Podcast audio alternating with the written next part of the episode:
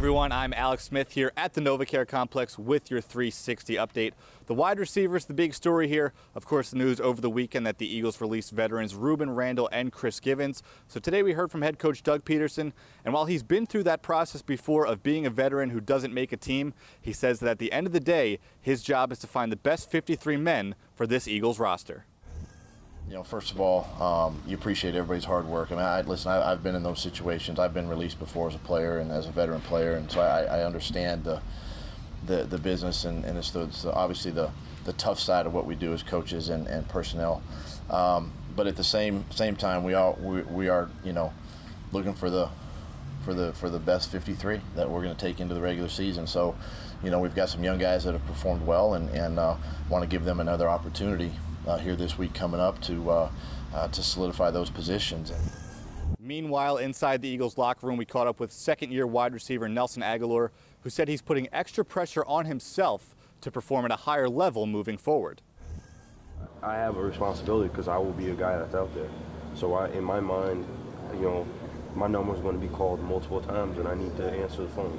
So that's how I look at it. This is a different type of pressure for me now. This is a pressure that that I accept for my teammates and for my team. You know, this is an opportunity that I need to take advantage of and something that I look forward to, you know, for my team and for what we need to do as a team so we can win football games.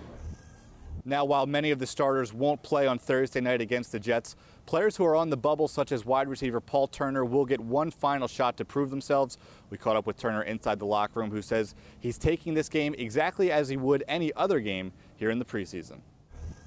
Well, I just feel like for me, I just don't feel like it's it's any bigger than any other preseason game. You you have to take it as every game is a big game because you never know when it's going to be your last. So you just can't focus on oh man, this is my last game. No, you got to take it like you've been pr- approaching each and every week. You know what I'm saying? With the same focus and the same mindset that I have to go out there and do my job and perform.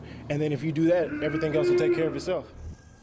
And finally, an injury update here from the NovaCare complex. Wide receiver Jordan Matthews will be back at practice today, although he will not play in the preseason finale against the Jets, nor will guard Isaac Seumalo or quarterback Carson Wentz, who we caught up with inside the locker room, saying that although he won't be able to go in the finale, he's moving forward and getting set for the season opener.